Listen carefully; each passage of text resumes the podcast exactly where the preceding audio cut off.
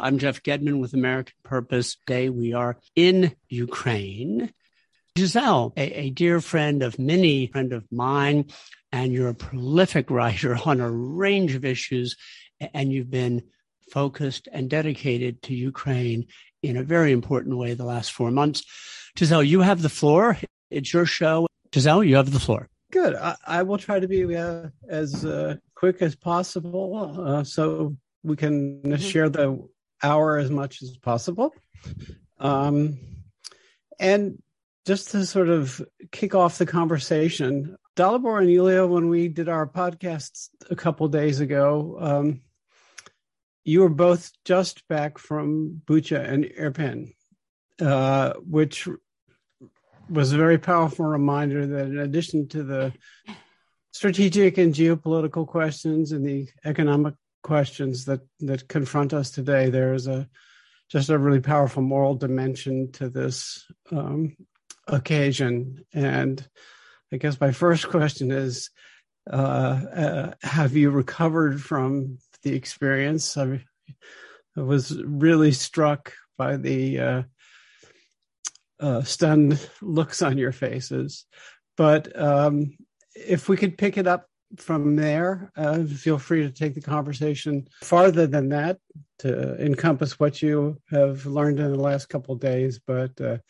that does seem like the right place to start to me. So, Giselle, when you say a couple of days ago, you truly meant yesterday. We went to Bucha yesterday afternoon. reminding me. we called it the podcast, and it is true that it is a fair bit to process. And I think one of the I suppose defining tensions that, that struck us as interesting, or at least struck me as interesting on this trip, is this tension between the relative calm and, in fact, vibrancy of the city, the young people on skateboards and electric scooters and restaurants that are open and, and, and cafes, etc., and the sense of normalcy, and the fact that 20 minutes away you have uh, really these like sites of unspeakable horror that that occurred there just a few just a few weeks ago. So, so, so just sort of like reconciling these two realities is not an exactly easy task. Yet it's something that Ukrainians are living with. I suppose on a, on a, on a daily basis, there is a sense of resilience and, and the fact life must go on. Um, there is a sense of uh, of, of determination. Uh, one of the sort of recurrent themes in our conversation has been that, that, that Ukraine is in this fight until victory, no matter what, regardless of whether the West comes to its help or not. Uh, that they really don't want to live as slaves in some, you know, new Russian empire. This is my second time in Ukraine. I was here only once before, a uh, couple of weeks after the Maidan in March 2014 and and I have to say that the the sort of magnitude of change is is is truly monumental. I mean, you, Ukraine is a relatively poor European country and and and, and suffers from a range of problems.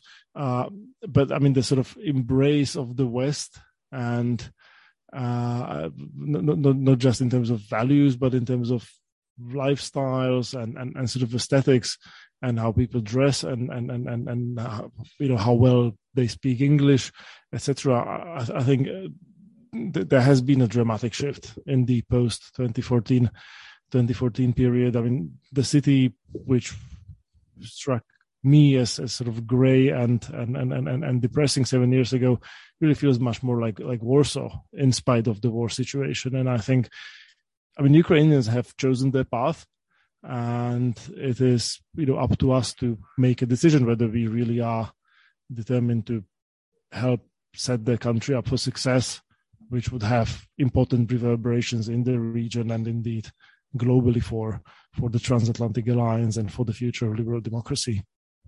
So I think one of the things that um, I'd like to piggyback back on th- thinking about yesterday and how it feels to be here. We're just looking across the Dnipro River and we can see the beach with people hanging out and it feels a bit like like Israel. We just went back from a bomb, the bomb shelter because there was another, um, another air raid siren. So you if you've been to Israel, it feels a little bit like that, um, with a lot of resilience. The other thing, I guess, when you when we went to Irpin and, and Bucha was um, that it becomes clear. We have all seen the the um, images thousands of times on CNN and BBC, etc. Um, but when you're there and you have this kind of 30, 360 degrees perspective, um, you really realize that this is a microcosm of um, the absolute destruction um, that that Russia is trying to kind of impose on Ukraine, and you feel a bit.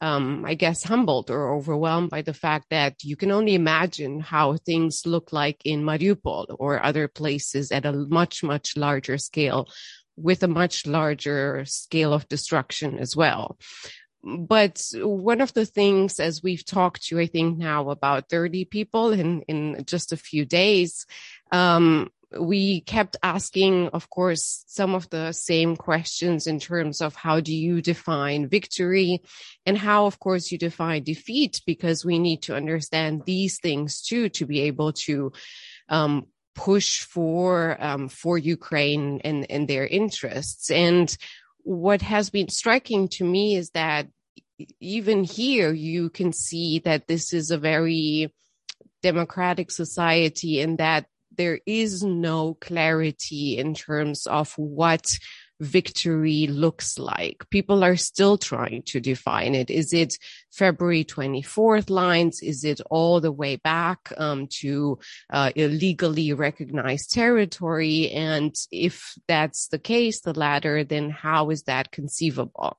It's striking that civilians um, that have nothing to do with security and defense have learned about different ranges and different artillery pieces. Um, and so they're trying to inform or make their arguments um, with technical details to be able to make us understand better what we need. And one of our last conversations today, a government official, um, we were pushing him on how many pieces do you need of, um, uh, in this case, MLRSs. Um, in, in this case, um, he made the observation that according to process and effectiveness on, in the theater of operations, we've given them now four, or the United States has given them now four, but the um, the length of the um, of the line of combat is a thousand kilometers, and according to process, you need one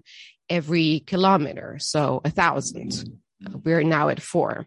Um, and so these are some of the takeaways in terms of how they're looking at the possibilities of um, stopping this conflict. It really goes back to the fact that they don't see uh, even people involved directly in negotiations with the Russians, don't see any willingness um, for any um, discussion or negotiations on the Russian side. So they tell us it's really just about the military because that's the only way that we can achieve at this point, even from the Russian side, um, some kind of stalemate or peace. Um, and then and then it also through the conversations and i guess important for us in the dc and larger community has been the fact that of course for them and for the region as um, dalibor and i traveling through the region before getting here um, have observed it's existential for the united states. It's peripheral and one can tell from the different policies but um, two things, and and I'll wrap this um, uh, wrap it up with with these two things. Two two things are the important takeaways that we've heard from my perspective from Ukrainians. The one thing is that um, it is about values. They talked. We asked them about the morale and how that varies because of course it's not linear what the risks are as we're looking into the battlefield in the next few months. And it uh, became clear from non-governmental um, representatives to governmental representatives that ukrainians are not just fighting because it is existential and they realize that otherwise they cannot survive But what keeps them in the fight is the fight for values that they want, essentially just freedom. Um, so that was one important takeaway from me because I need to hear it from them to understand what they're fighting for and how we can support them, in, including in morale, which is so essential in this war. And the other thing is the United States. Um, and this reminds me of um, something that was said to me by a top U.S. Uh, by a top diplomat in in Romania, not U.S someone else, but this is on record, so I don't know if I can quote him. Um, but he asked me, so is the United States listening to Germany and France? And through this war, and I said, mm, I don't know. I don't think so. Not too much from what we've seen. And he said, well, so when will Biden decide? Because it's all in the White House's hands um, and the conversations that we had about the military and the artillery pieces and the multi-launch rocket systems, etc., they all go back to the United States. So I think that's an important takeaway. We all know it in this conversation, but it's important to hear it from them in terms of what this depends on and in their understanding it does depend, their victory does depend essentially on Western support. Dan, I'm wondering if anything that that struck you or that you would like to add. Yeah, uh, let me just make three three points picking up on on the very good briefing. Um, first of all, on the values point, I, I also heard that again and again, and a, a couple things that were striking to me is that uh, people said that it's not just that you know the civil society. First of all, that civil society has massively expanded. Um, even people who consider themselves part of civil society has massively expanded across the society, which is not surprising because there has been a societal mobilization in response. And I think one of the things the West has to figure out how to do is how to support new civil society that, that, that is emerging in this moment because it will be essential going forward. But one of the things that I heard time and time again was that it's not just, you know, human rights lawyers who are saying that this is about values. It's when you ask a factory worker, why are we fighting? It's about freedom.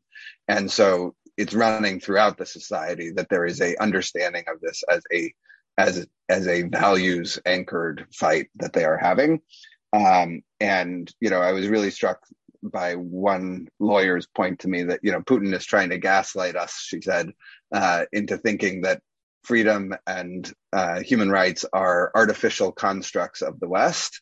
And the way that we prove that it isn't is through rule of law and accountability and showing that they aren't artificial values that this is these are not artificial constructs and it is not a world where power makes right. So that i think that understanding is really important the second point is just on the assistance piece you know I was struck again, time and again. Uh, Ukrinform, the the Ministry of Communications, has this really flashy, smart PR. It's like a department store window at the front of the ministry that has pictures of all of the weapon systems and the flags of the countries that have donated them to Ukraine. It's really impressive. They've it it it is gratitude on full display, and people are grateful for the assistance that, that has been received. And yet they say, you know, they say, and it is objectively not enough to win. And so there's this strange moral gap where they're trying to express gratitude and say like we're really grateful for all the help and yet it's inadequate and and and they found i kept having people apologizing to me for saying so because they don't want to seem ungrateful but the but the fact is as much as we've given and the fact that we've given more and faster than ever before which is true. It has been unprecedented. It is still not enough. And i i found myself sitting in that gap a lot. And then finally on the military way forward obviously people have been reading about the kind of uh, Russian kind of incremental gains in the last few weeks, I assume out east. And everybody I talked to, both in Ukraine and importantly in Poland, because I was in Warsaw as well, um, said that their assessment is basically that Putin is now throwing the kitchen sink at it. Um, that that the Russians are kind of at full throttle in their in their attacks, and that that probably won't be sustainable for the Russians without a full mobilization on their side.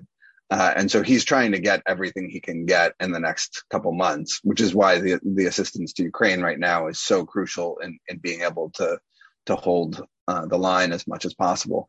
I think what's important for us to think about is what happens if if that if that assessment is correct. Um, and by the way, the Ukrainians have made some really good strategic choices against the recommendations of people like the Poles, for instance, leaving their w- most well trained forces out east even as Kiev was under attack, so that they were prepared for the Russian regrouping when it happened. Um, but I think one of the things we have to ask ourselves is what will what will the re- what will the West's recommendation be if Putin is forced to take a pause of sorts late summer? Because obviously that will be the moment when the Russians might be interested in a ceasefire, having made some gains, and it will be the hardest moment for the Ukrainians to accept that. Uh, and I think it's important that we think through what we think, you know, the steps that follow from that might be. Um, but in the meantime, I came back more convinced than ever that we should be advocating for additional assistance and as quickly as possible, both on the military and the economic front. I'd like to ask one brief follow up. Um, all three of you like to pick up on uh, sort of a combination of the last point that Dan made and, and the point that you, Dalibor, and Iulia have made before. And that is because the Ukrainians have been so stalwart thus far sometimes I even find myself sort of taking that fact for granted.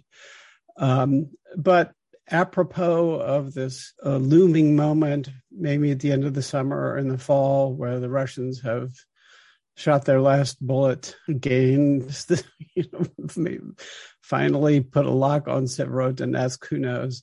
But whether there won't come a time when not just uh, Western Europeans and some Americans, but some Ukrainians think that this is we we just this has been all we can take for now. I know this is a speculative question, but since you've talked to so many people recently, be interested in your reflections on that. I'll give it a try and then I'll pass over to Dalibor and maybe we can hear from Dan as well. Um, it, it, that's kind of a duality too. So I mentioned um, at, at at the end earlier when I was speaking that um, it really is in the hands of the United States, not just in terms of what can be delivered now, but in terms of how can this be sustained. Eh, that is my only my my own assessment because I've heard different positions here. Um, and again, everybody's free to think um, here whatever they like. There's no unitary position. But this is my understanding that I've had now for a while that this is a long conflict, um, just like it has been at different intensities over the last eight years. And so it is only in the hands of the United States, not just in terms of delivery, because delivery depends now also on European countries. After Ramstein 3 that we've just seen, um, it is, um, it also depends on each one of the member states of NATO and how, what they have in storage and, and how they can help. But it's also a matter of upping production um, because because this is a huge front. This is the biggest thing that we've seen in Europe since World War II. And if this lasts, then it's a matter, I know we've started in the United States, and I'm hoping in some European countries to increase production of ammunition as well as capabilities themselves. Um, but it's only the United States that has the capacity not just to unite allies around this and keep them focused in their commitments, but also to sustain um, uh, Ukraine in the end, um, Ukrainian resistance um, in the medium and long run. Now, this is the strategic side of it. The other side of it, and that's something that Dalibor was alluding to, um, or, or, actually mentioned a bit earlier, is that for Ukrainians, this is, and I perfectly understand that, so existential. And you see that when you go to Irpin and to Bucha and Gostomel and um, Borodianka and all these places. And I'm guessing if we ever make it to Mariupol or, or Kharkiv soon, maybe, um, then um, then you realize that this is existential in the sense that Russia is out to destroy Ukraine with everything it has, critical infrastructure, and of course, people, national identity. So they have no choice but to fight. They can either, um, someone said this a couple of days ago, you can die uh, tortured or you can die fighting. Um, and so if you have this choice, there will be, this is a pool of 40 plus million people there will be enough people to fight. Um, they had at the beginning of the war um, 250,000. Um, now they have 750,000, and there's millions more that are queuing up um, to to enlist in territorial defense or um, or in the armed forces as well. Um, and so they have no choice. But if we stop the support or decrease the flow, um, the tragedy that we're seeing now with we don't know exactly because this is war. Um, hundreds of probably of, of military dead every day. This tragedy will um, increase in in um, in everything. Um, we'll see more of that. And so they might lose more territory. Everything um, east of the dnipro river seems to be what russia is aiming for for now um, they we've heard conversations here again and again about a second battle of kiev and and the the fear of that too as um, there are troops amassed and ready to roll out of Belarus, just 70 kilometers north of here. And so um, they will fight, but without the support, um, it's very hard for them and, frankly, for me to imagine um, how this will look like in terms of um, defeat in the end, because victory without Western support is just not possible. If I can just add to that, um, really nobody we spoke to um, on this trip was under any illusions about uh, the path to victory being easy or or short. And I think Dan made the, the, the right and important point there that really Russians seem to be throwing the kitchen sink at the problem and putting, you know, all the artillery and tanks, no matter how how how old, uh, on, on, on, on full display. And, and because they have a lot of equipment, you know, however old or obsolete might be, I mean, that is a major headache for, for the Ukrainians. And, and I'm no military expert myself, but thinking through the sort of relative strength of the two armies, thinking through uh, the current supplies that are being sent to Ukraine, I mean, I would venture to guess that if we sort of freeze all the conditions in place and all the parameters and we don't send them significantly more stuff, I mean, the most likely sort of median outcome of this is is is is, is that it freezes in place. That that that Russians won't be able to advance very much, but Ukrainians won't be able to push them back very much, and that's a that's a deeply unsatisfying uh, sort of non-resolution to the to the conflict. The Ukrainians are determined to fight and and, and, and, and, and to push back. And it's not so much a question of whether they will remain united. I think that decision has been made, but I think we have to be mindful of the fact that that war, especially prolonged and extended war, is not necessarily healthy to the body politic and to the future of Ukraine as a as a liberal democracy. Already, in some of these conversations we've been having, can you can sort of see the the sort of darker side of unity, namely people who say well, you know, I know that there have been wrong decisions made here and there, and there are deficiencies in this or that area, but I can't really voice my opinions publicly uh, because A, I don't want to undermine the government. We have to be united, and B, it also signals to Russians where our vulnerabilities lie.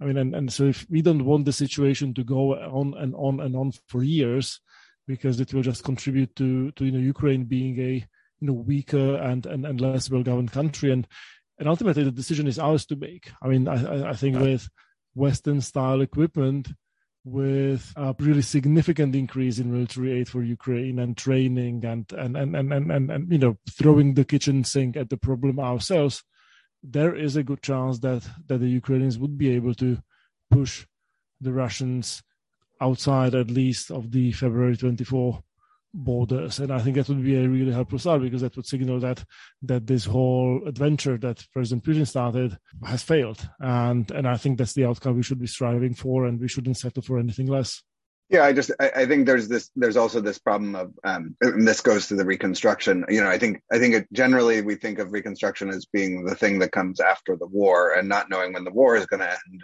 um, and knowing that much has been destroyed uh, reconstruction needs to start sooner than that. I think there's a reasonable concern that when reconstruction starts, Putin will continue to use you know, uh, the minute the new airport is inaugurated, the it, there will be a volley of Russian missiles that will destroy it. And so this this creates a genuine puzzle about how you move forward. But you have to move forward in part to give people hope uh, and show them that there will be a future there. And and so I, I, I think there's a real challenge if if if you don't get to a point where frankly where where it's Putin who is dealing with the fact that there is a constant you know you can imagine a future where there's a general cessation of hostilities and there's an ongoing kind of irregular resistance that is going on in the parts that Russia still controls if Russia still controls part of Ukraine's territory and that that becomes a thorn in Putin's side but how you how you make sure that that you can move on for the rest of the country that is a real puzzle. Um, and I think one that we have to think about also as we consider, as we contemplate kind of what kinds of uh, medium term resolutions might be satisfactory. One very quick thing apropos reconstruction that stuck to my mind is we had earlier a conversation with university rector here that said that he wouldn't do this um, if it wouldn't be for the war, um, such an ambitious plan, but he was um, he's launching four new master programs um, here in Kiev, and one of them in this fall, and one of them is for urban planning, um, because he says I cannot wait two or three years um, to teach people about reconstruction. We need to learn it now um, because there's urgency to that. I thought that was very impressive and very telling of um, Ukraine Ukrainian determination. And apropos what Dalibor was saying earlier, how much the country has changed in eight years, um, you can see uh, not just resistance, but really determination to transform it um, if there is a chance um, for that and to use reconstruction um, to um, make Ukraine into something that is at the level of Poland or even further. I don't think we are just like we are, we were surprised in the first month of by Ukrainian resistance. I do walk away from here with the conviction that we can barely imagine what they're capable of, particularly civil society, if they just have a chance. So that's also, I think, important to to mention. Our first question is actually from a uh, an email participant. Uh, uh, it's a question for everybody, actually. Um, do you still think the, that Russia can be permanently weakened after this war, and what could that mean? Uh, Russia will be weakened anyway as far as arms and forces are concerned, depending on the result, but also uh, morale. But if Russia should lose this war, wouldn't the best be outcome be if Russia, which is actually a colonial empire, uh, would disintegrate into uh, constituting parts? And how realistic is such um, an outcome? That that is a subject. There have been a number of pieces uh, circulating recently about uh, the history of Russian imperialism and colonialism, uh, you know, sort of along with the uh, Kissingerian fear that uh, Russia will disintegrate. This is always a sort of realist trope that uh, applies also to China as well. But um, since you people on the front line uh, have been able to uh, gauge. So I'm, I might be um, on the front lines, but I haven't really surrendered my sort of ideological and sort of intellectual commitments. So, so I would say that uh, empire versus disintegration might be a false binary. And to see why it's a false binary, I think it's enough to look at the example of the post-war reconstruction and political reorganization of Germany, where I think the operative word uh, has been federalism and a sort of either political decentralization that made it impossible for any German government to you know repeat the same mistakes that that that that that that, that the world had seen in in earlier decades of the 20th century. And and I I mean I do agree that this is a real chance to weaken and set back Russian imperialism for decades and and and, and that's an opportunity we really should seize. And and, in that sense that would be that obviously helps we don't have full control over what happens in russia as a result of that. Uh, but if this ends up with anything that could be sold by by Putin's regime and the Russian political elite as a, as a, as a victory or anything resembling a victory, I think the opportunity for for a more benign Russia uh, just will become far more distant, and, and and and therefore now is the time to push. And I'm you know I'm agnostic about how Russia should be organized politically, but I think there are you know benign alternatives to some sort of chaotic disintegration as as, as the history teaches us. Jay You said very plainly that we don't just have a Putin problem, we have a Russia problem. That the brutality um, and the imperial impulse, if you will, the impulse to greatness is, especially as evidenced in the Bucha and Irpin and elsewhere, something that runs very deep in Russian culture and society. Would you, Iulia, why don't you? Uh... Yeah, um, I'm have to remember a couple of months ago already, must have been one month into the war. I was um, on this panel back at Georgetown with um, two of my um, colleagues, professors from the United States, both experts in Russia, and we were asked the same question: Is this a Putin or a Russia problem? And I was struck to see that they both completely said, you know, this is a Russia problem. Um, I too think it's a Russia problem. Um, and I think it's worth starting to have conversations about um, how a post whatever a transition of Russia could look like and how that can be enabled. But I think that's a conversation in itself. Um, but but I do think that with historical examples of um, wars, Germany and Japan, um, minus the issue of nuclear weapons, it is a matter of Russia have or Russians um, that I do believe the majority of them um, truly believe um, in this and are supportive of this war, um, and not just this war, um, but but more than that.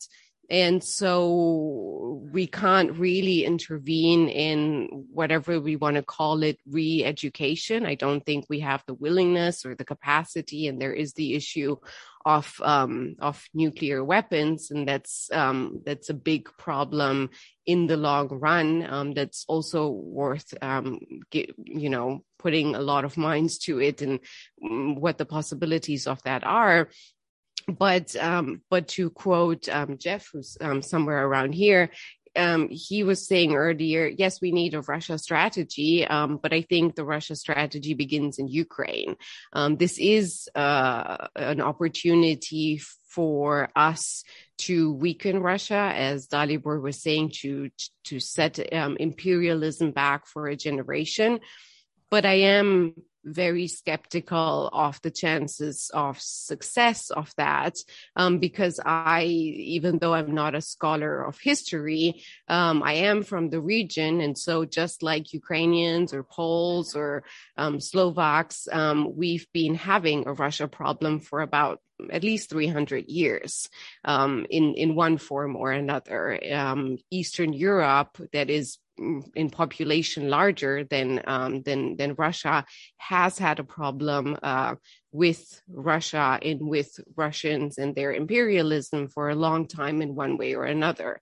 I I am not experienced enough and not enough of a Russia scholar to be able to project um, how this problem can be solved. But I think we need to at least start thinking seriously about this in in a matter of if Putin is removed from power or dies of old age in next month or in 10 years, uh, I think a lot of problems will persist. Um, and, uh, I think we need a lot of bright minds to figure out um, how to deal with this problem in the long run.